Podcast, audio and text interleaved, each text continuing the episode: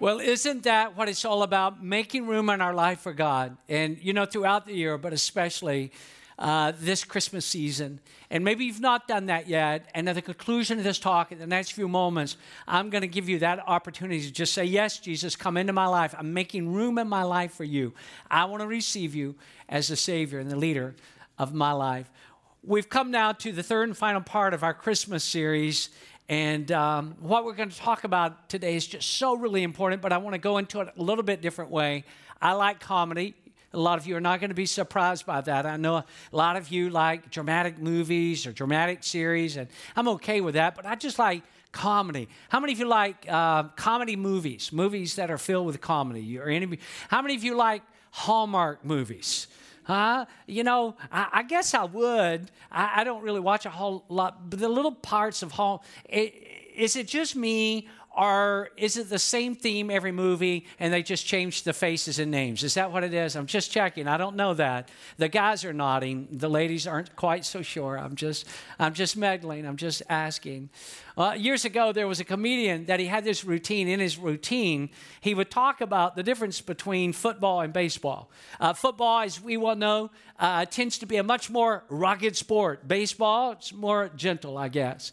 And I'm going to read this, and it will actually lead us. If you can believe, we can go to a comedian uh, to the topic of the uh, the topic of today. We're actually going to do that, and I want to just share it with you. I'll just read it now, and the words of this comedian. I'm going to read it verbatim verbatim. Football, he said, is played on a gridiron. Baseball is played in a park, kind of a fun place to play. Football players wear helmets, baseball players wear caps. In football, there's a specialist who comes in to kick something. In baseball, there's a specialist who comes in to relieve someone. Football has a two minute warning, baseball has the seventh inning stretch. Football has sudden death. Baseball gets extra innings, not just innings, but extra innings. In football, the runner will give you the stiff arm. In baseball, the runner gets to slide. Wee, he said. But the biggest difference is that in football, the main object is military. In football, the battle is fought in the trenches. The field general, who is the quarterback, seeks to evade the blitz, soften up the enemy line with a pounding ground attack and aerial bombardment. He will mix bullet passes with the occasional going for the bomb in order to penetrate the enemy defenses and reach the end zone. In baseball, the object is to go home. And you know what? There's really no word in the English language that is quite like this word home. It can make you cry. You can think about home and it can make you sob or it can make you smile. And no matter, no matter how old that you are, or how much money that you have, or how much success you may have achieved, or how independent that you feel at this stage in your life, there's this little word called home that touches us at the deepest part of who we are. And it's why that during this time of year, that we sing songs that have the word home in them. Christmas songs like this one There's no place like home for the holidays. Or, how about this one? I'll be where for Christmas? I'll be home for Christmas.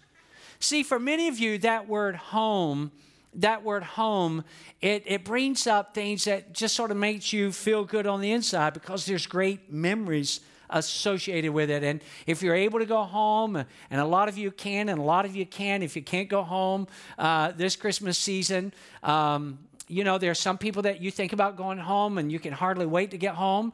And there's others of you, quite honestly, I've been a pastor long enough to know that when you think about home, not everybody smiles, not every, everybody gets happy, not everybody has great memories, because for a lot of people, home is not a place of peace, it is a place of strife.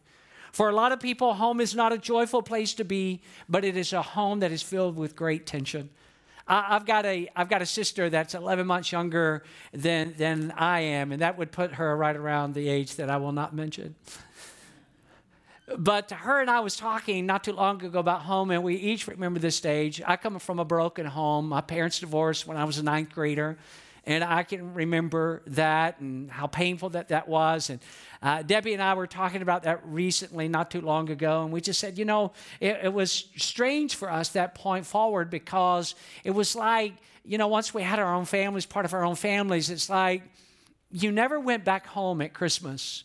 We'd go to mom's house or we would go to dad's house, but we never really went back home. And a lot of you, the, the complication of your own family, you know, it's much like that for you. And I feel and I understand that. Did you know that the Bible actually has a, a lot to say about home? And we're going to look at that today. You know, uh, things like why do we long for home? Why is this longing, this intuitive sense of longing for home that all of us have?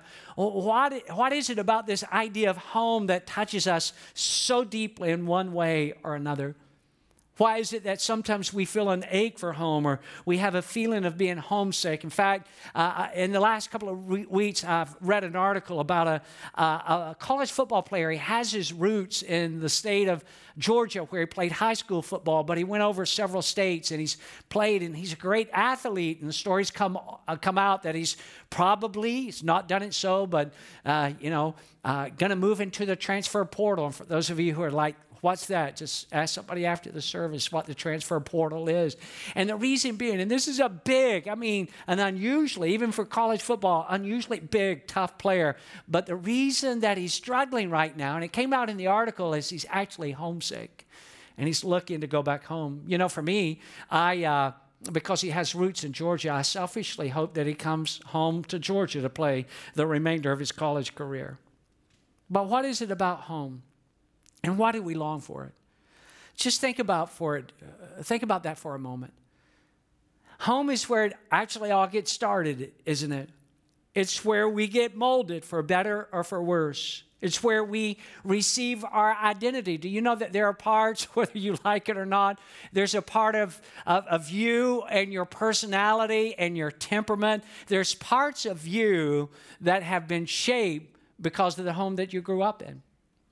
Obviously, it's from home where we get our names. We're given our, our names at home, and that and that happens. And you know, some of you, if you've been around for a while, you you've heard me mention this before. But you know, when uh, when Brent was born, who's actually Jeffrey Brent, I wasn't really thinking at that point about ministry as much. It was more business, and um, and he's Jeffrey Brent. And then you know, I'm. Uh, when our, our second uh, son came along, I'm actually uh, an upperclassman at Southeastern University, and it's dawned on me, I'm, you know, I'm going into pastoral ministry, and it's like, um, you know, our son has no biblical name whatsoever. He's Jeffrey. You're not going to find that in the Bible. It's a really, really good name but it's not in the Bible. Jeffrey Brent, we're like, we've got to make up for that with True. So it's we call him True, but his name is actually Andrew. That's New Testament. So we said, well, we've got Jeffrey Brent, no biblical reference whatsoever. We need to make it up with Andrew. So Andrew has a New Testament uh, first name, but he has an Old Testament middle name. So his name is actually Andrew Marshallow Hashbass Sellers. And that's not true. I just made it up. Uh, you know, please. That wouldn't that be cruel to do as a as a parent? Hey, but we're going to call you Mayor for short, just so. Uh, but you know, everything comes out of home. The Bible speaks to parents about being the place where our kids learn about God. And certainly we want to re- reinforce that at the church. But in reality, we're only going to have your kids here at church a, a day or two a week. And that's generally for about an hour. And they're with you every single day. So the reality is, if they're going to learn about God, mostly it's going to be because you're teaching them about God and you're talking about God and you're praying with them and you're teaching them about the scriptures. And there's a very important passage for ancient Israel. It's back in the Old Testament book of Deuteronomy. And I want you to see both portions of it. Generally, we think of the first portion, but I want you to follow me for the whole thing. It says this And you must love the Lord your God with all your heart and all your soul and with all your strength. And, and, and when the ancient Israelites would hear this, it resonated. It was like the most important uh, portion of the Jewish scriptures for them. And you must commit yourselves wholeheartedly to these commands that I'm giving you today. But look at the next part. This is part we often don't see. Repeat them again and again to your children. In other words, make sure that your kids know what their scripture says. You teach them about God and how to grow in God and know God. Talk about them when you're at home and when you're on the road, when you're going to bed and when you're getting up. And it's like the scriptures is saying, you know, you, you just got to talk about this. It's just got to be a common language around your home where you're introducing your kids to God and they're learning about God and they're growing in God God and, and you're teaching them how to pray and you're teaching them, and certainly as a church, we want to come behind and supplement that and reinforce that with you. And the scripture talks a lot, a lot about home. According to the scripture, home ought to be a place of safety. And for a lot of you, I know, and I'm sad to even think about that, but sometimes the safest place that should have been a reality for your life was not a very safe place. I want you to look at this verse. I, I love this verse. This is Psalm 86, and, and, it says this. It's here on, on the screen. Even the sparrow has found a home. Think about that. That's how important a home is to God, that even the most defenseless creature in all of God's creation, even the sparrow has found a home, and the swallow a nest for herself where she may have her young, a place near your altar, Lord Almighty, my King and my God. And so, a home is to be this place that is safe and a place that represents rest, a place that is peaceful. You sort of come into a domain and, and you're sort of protected. And I know, again, that that's not been a reality for a lot of you, but this way that God has intended it to be. Home is to be a great place there's a survey that was conducted a number of years ago, and it was asked, and you know, this would I would not have given the same response, but I'll just give you what the results of the survey said. Uh, you know, they were asked, "What is your most favorite room in the entire home?" And dads, predominantly, not in totality, but predominantly, dads and kids, by the way, said that their most famous uh, favorite room in the home was actually the kitchen. The kitchen was their most favorite room in the whole house. Do you know what it was for the majority of ladies? Some of you ladies are going to be like, yeah, I get that. They said their most favorite room in the whole house was actually the bathroom. It was a place where they hoped that they could find a little bit of sanity and quietness, a little bit of, of, of, peace. But how many of you ladies know that sometimes, even in the bathroom, it's not, Mama, Mama, let me in, let me in, let me in? Here's another thought about home Home is a place where you're supposed to belong. It is that place where you ought to be welcome.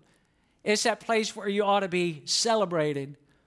Lantry, the five-year-old grandchild, had a had a uh, birthday uh, this past week, and it was celebrated. She started out uh, early that morning. I saw pictures of it with pancakes, and they looked pretty exotic. They were put together, you know, the whipped cream and stuff. I mean, I'm, yeah, I don't even know how she was able to taste the pancakes, but it looked very creative and then later our cake. And, you know, I'm, I'm trying to blow the picture up on my phone to look at the cake. And I'm like, what's on the cake? And it was, a, it was actually a reindeer cake. And I'm thinking, well, that's, that's a unique birthday cake. But the point was, it's what she wanted. And, and she was being celebrated. And that's what home should be like and where we're accepted and where we're loved. I really like what one particular writer has said. In his words, he says, At work, they can say they love you, but they can fire you. Home is where you can't get fired. That's a great statement, isn't it?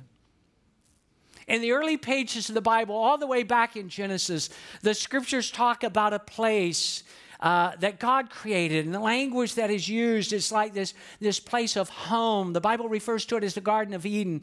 And a lot of times we wonder, well, what was it about the Garden of Eden that made it so special? Was it because it was so beautiful? And it most definitely was beautiful. Everything about the Garden of Eden was beautiful in ways that you and I cannot even imagine, we can't describe, in ways that we've never even seen.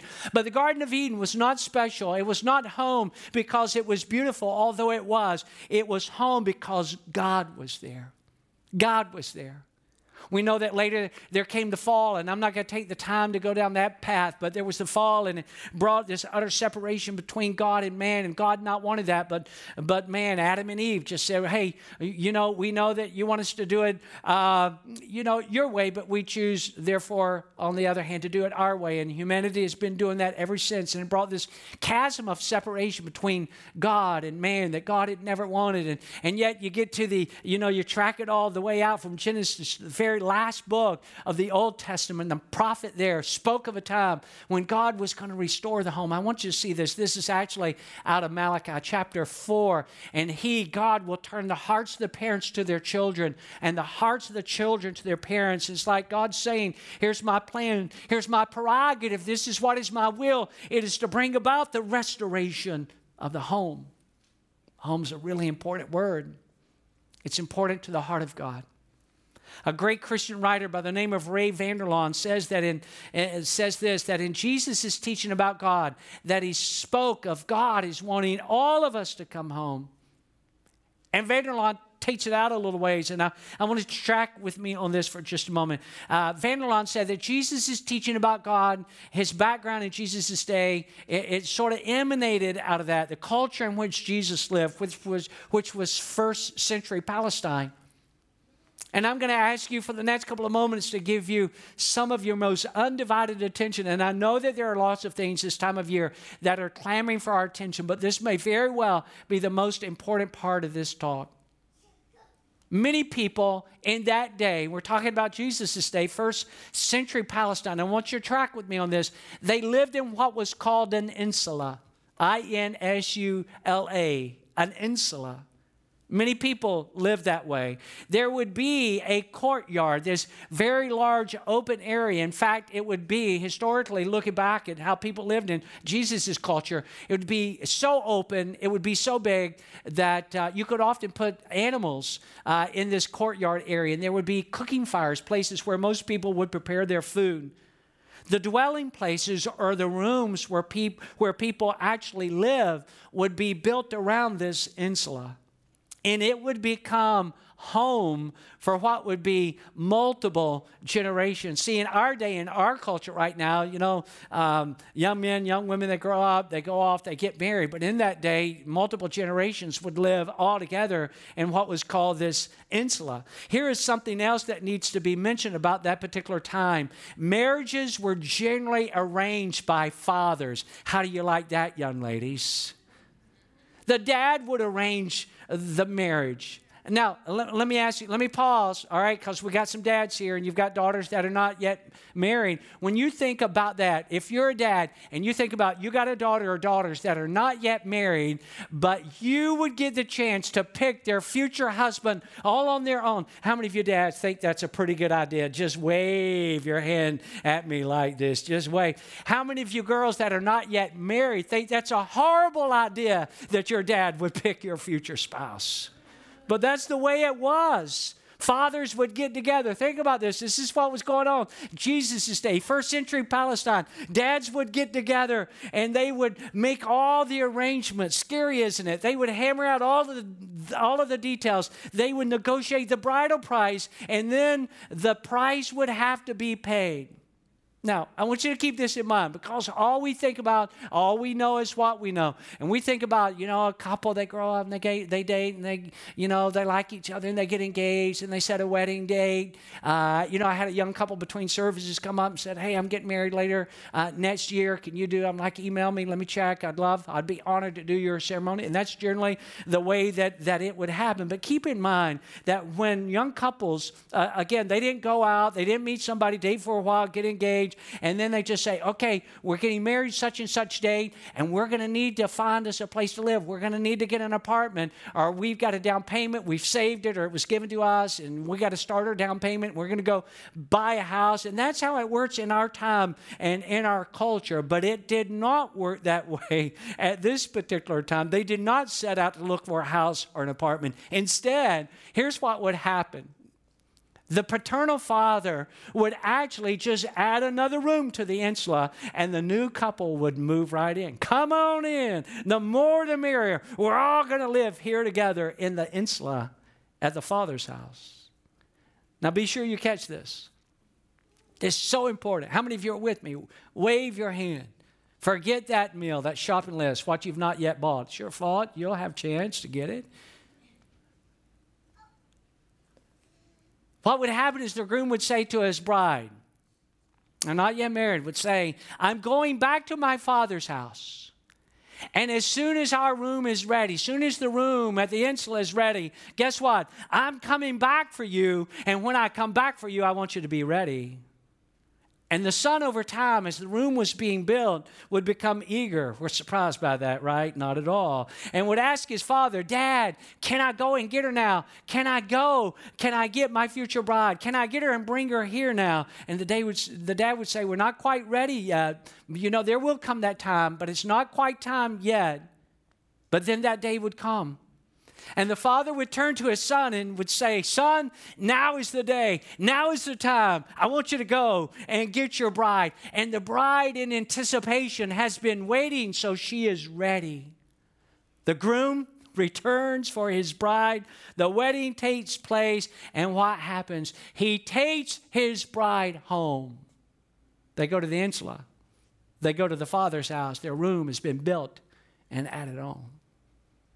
One day, Jesus is having a conversation with some of his friends, and he shares with them some really important details about what's going to happen next in his life. And he looks at his closest followers and he says, Guys, here's what's going to happen. I'm about to die. And they're like, What? And they are gripped by utter disappointment. In fact, they are wrecked emotionally because these that have followed Jesus have found a home in God and identity in Jesus, and they felt safe in Jesus. And now Jesus is uttering these words that are just blowing them away. away. It can't happen, but Jesus Yes yes, I have to go. He reveals to them, in fact, that he would be leaving them soon. But as he's telling them this news that they're rocked by, he has some words for them. This is so good. And when Jesus said this to his followers, they're like, okay, this makes sense. Look at this right here. This is out of John. Jesus said, don't let this throw you. And they're like, yeah, that's easy for you to say. We've been following you. We found our home with you. And now you're, you're going to die. You're leaving us. And Jesus said, you trust God, don't you? And they're like, yeah, we trust God. Jesus said, trust me. There's plenty of room for you in my father's insula, in my father's home. If that weren't so, would I have told you that I'm on my way to get a room ready for you? Look at this part. I love it. I love it. And if I'm on my way to get your room ready, I'll come back and get you so you can live where I live and you can make the connection. And they made the connection. And, and, and Jesus is like saying, Listen, boys, you know, you've seen it, you live this way, you understand. This is the dyna- dynamic of how families work and the adding on the home. And, and, the, and the groom goes and gets his bride and brings him home. And Jesus like saying, Yeah, you trust God? And they're like, Yeah, trust in me. In my Father's house, Jesus said, are many rooms. If it were not so, I would have told you. I'm going away and I'm going to prepare a place for you. And then I'm coming back and I'm taking you to home and we're going to be together forever. And they're like, oh, we get it now. We understand what you're trying to say. Jesus is headed to the cross and he will die there. But that is not the end of the story. And we talk about it every Easter that Jesus is coming back to life again, he said. And then he's going back to his father's house, to his father's insula, many rooms, and he's returning for his own. And when they heard this, they're like, we get it, we get it. This is groom talk. This is groom talk. This makes sense to us. Well, if that's groom talk, would you like to see a little bride talk? This is not Jesus, this is actually Paul. And I want you to look at what Paul had to say. This is his first letter to Corinthian believers. He said, Don't you realize that your body is the temple of the Holy Spirit who lives in you and was given to you by God? You do not belong to yourself. Look at this now. For God bought you with a high price. This is bridal price. So you must honor God with your body. And you know what, friends? This is why. This is why a little baby born in Bethlehem, then having grown up, would pay with his own life the bride price so that heaven could be your forever home. And some of you are ready, but others of you are not. There's a lot of you that are right here in this, in, in this building right here that, that you're ready. That if Jesus were coming back now, you're ready. But perhaps not all of you are. There are many of you that are watching online and you're like, you're ready. If I were to ask you, do you know, do you know, do you know that you're ready? You'd say, absolutely. I know that I'm ready. But others of you would say, I'm not. And a lot of people try a lot of different ways to get to God. And a lot of people just have this mentality. And it may go back to the way that they were raised. And they just say, here's what I need to do. I just need to be sure that I just carry out to its completion the good works plan. In other words, you know, I know that, you know, I'm sort of wayward and I do my own thing and God wants me to do this, but I'm going to do that. And, you know, but if I just do more good stuff and I'm just going to do enough good works and hope, hope, hope, hope that when I get to the end of time and God just pulls out this heavenly glorified scale and He weighs out all my good deeds, that they're going to outweigh my bad deeds, and somehow God's going to say, on the basis of that, you get to come into heaven. But that's not how it's going to work. You say, okay, well, I've got another way of approaching God. Here's what I'm going to do I'm going to get on the self improvement plan, and I'm just going to try to become a better person, and I'm, I'm going to give it everything that I've got. No, I'm going to mess up a lot. But, you know, at least if I'm better than most of the other people that I know that are in my family or the people where I'm work, and I know how they live. But if I, if, you know, if, if my plan's a little bit better, and, and I'm just saying to you that that will not work. You were bought with a price. And it cost Jesus a whole lot. You know how much it cost him? His whole life. And he was willing to pay it because he wants to spend forever in heaven with you. I hope you live a long time. I really do. I hope you live to be 100. That would be short lived compared to how I hope, how long I hope I'll live. 128, but who's counting? But even if you live to be 100, in comparison with eternity. It's that big. A number of years ago, Rick Warren wrote this great book. I hope you'll pick it up and read it sometime The Purpose of Christmas. In it, he said, and I'll read God's Christmas gift to you has three qualities that make it very unique. First, it is the most expensive gift that you'll ever receive. It's priceless. Jesus paid for it with his life. Secondly, it's the only gift you'll ever receive that will last forever. Finally, he said it's an extremely practical gift, one that you will use every day for the rest of your life. You know, we mentioned in Genesis, remember that God prepared a place that ought to feel like home the Garden of Eden. Fall, Adam and Eve, we're going to do it our way.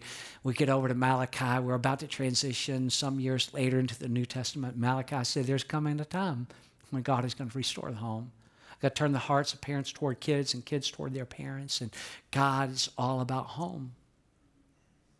But then you take that on out to what is the very last book in the entirety of the Bible, the Revelation. And even the Revelation, it talks about a home that all of us deep down, even sometimes we're not even conscious of it, a home that we long for. And I want you to see this, and then we're going to close. Look at this. And I saw the holy city, the New Jerusalem, coming down from God out of heaven Look at the language like a bride, beautifully dressed for her groom, her husband. I heard a loud voice, uh, I heard a loud shout from the throne saying, Look, God's home, look at this, God's home is now among his people. That's part. He will live with them, and they will be his people, and God himself will be with them. See, you're going to have a home whatever that home may look like for you. You've got a home home you were raised in or the home you're being raised in. You're going to develop a home or you have developed a home on your own or raised kids there. But there's a home that all of us ought to long for and that is to be home with god forever and forever and forever. Because your next life is going to last so much longer than this one. I want to ask you a question and then we're done. Do you know? Do you know that you know that you know that you're ready for a heavenly home? You say, Well, Jeff, you can't even know that. Man, how can you even say that? I hope so. I'm just, you know, I'm, I'm gambling on it. I'm, I'm, I'm hoping, I'm hoping against hope that I, I will make it. Who, who can really know until they stand before God? Oh, you can know. Doesn't mean you're perfect, it just means you're forgiven you haven't tried a good works plan or a self improvement plan. You've just been the recipient of God's amazing grace and mercy and forgiveness and this wonderful gift that we call salvation. I remember a time in my life as a teenager when if you had walked up to me and said, Do you know, do you know that you know that you know that you know that you're ready for heaven? And I would have probably hung my head and would have said, No, I don't. No, I don't. Hope, hope but I don't know. I know now. You can know now. Whether you're in this building or watching online, I don't want you to face another Christmas without knowing that you're ready to spend eternity in your forever home with God. Jesus has made all provision. It's not what you can do or what you know you can make happen. It's what Christ has already done for you. You say, "Well, in order to get to heaven, I've got to do this, this, this." No, it's what Jesus has already done for you when He was nailed to a cross. Would you bow your heads? Would you close your eyes? In just a moment, we're going to sing a Christmas song together, and Pastor Randy will dismiss us. But right now, if you want to know that you know that you know that you're in right standing with God and ready for your forever home in heaven, then I want you to just say this. Just pray it in your heart or your mind. God, I want to come home. I want to come home. I've sinned. Sinned way more than I should. I hate that I've sinned as much as I have, and I need forgiveness. I know that I've been bought with a price, a price that I could never, ever pay on my own. I want to spend eternity with you in heaven, my forever home. And so, right now, here's what I do I receive you as my Savior, I receive you as my leader and the forgiver of my sins. And with your help, I will live for you for the rest of my life. While your head's bowed and your eyes are closed, if you prayed that prayer with me just a moment ago and you meant it, just put your hand up real high, real high, real high. Let me see it. Yeah, I'm so glad you did. So many, I'm so, so glad you did. All right, you can put it back down. And God receives us, and God loves us. Would you stand with me this morning? We're going to sing a great Christmas song together. Don't forget next week, we're going to pray, we're going to believe that God's going to bring a miracle into your life. Thank you for being here today. Let's sing this song out together. And Merry Christmas to you.